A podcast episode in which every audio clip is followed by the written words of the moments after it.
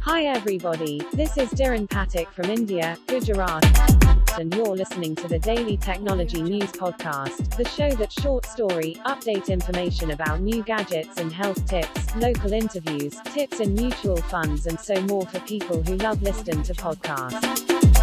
Only on my podcast. Audio Jungle. की कहानी शराबी शिष्य, एक मास्टर के सैकड़ों शिष्य थे। वे सभी नियमों का पालन करते थे और वो समय पर पूजा करते थे। लेकिन उनमें से एक शिष्य शराबी था।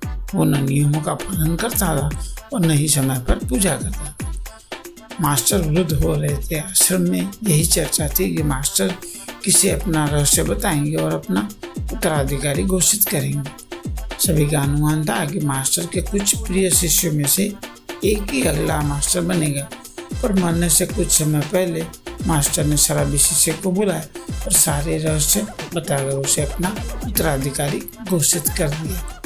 ये बात किसी के गले नहीं होती। जल्दी बाकी शिष्य ने उनका विरोध शुरू कर दिया। एक शिष्य क्रोधित हुए बोला, कितना शर्मनाक है ये।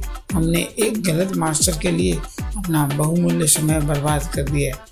उसने हमारे जैसे गुणवान शिष्य को चुनने की बजाय एक शराबी को चुन लिया। उसकी बात सुनकर मास्टर बोले, पुत्रो, मैं अपने रहस्य केवल उसी को बता सकता था जिससे मैं अच्छी तरह से जानता हूँ।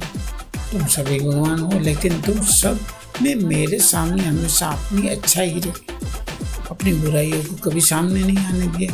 ये खतरनाक है, क्योंकि अक्सर इन गुणों के पीछे व्यक्ति का गमन गर्व और सहिष्णुता छुपी रह जाती है।